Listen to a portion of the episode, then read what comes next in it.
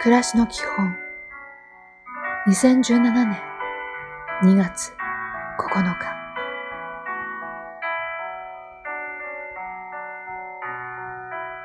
おはよう。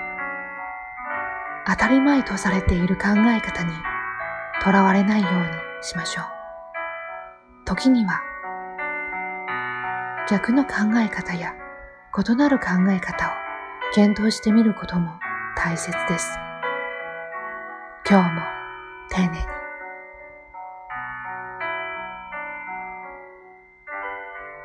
こんにちは。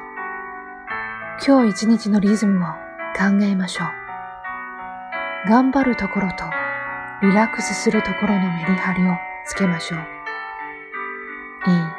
一日を。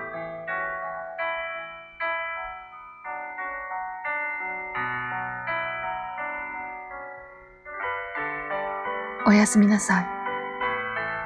今日はどんな一日でしょうか？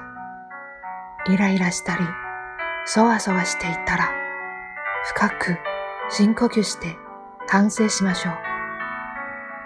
今日のことは忘れて、明日から新しい気持ちで歩みましょう。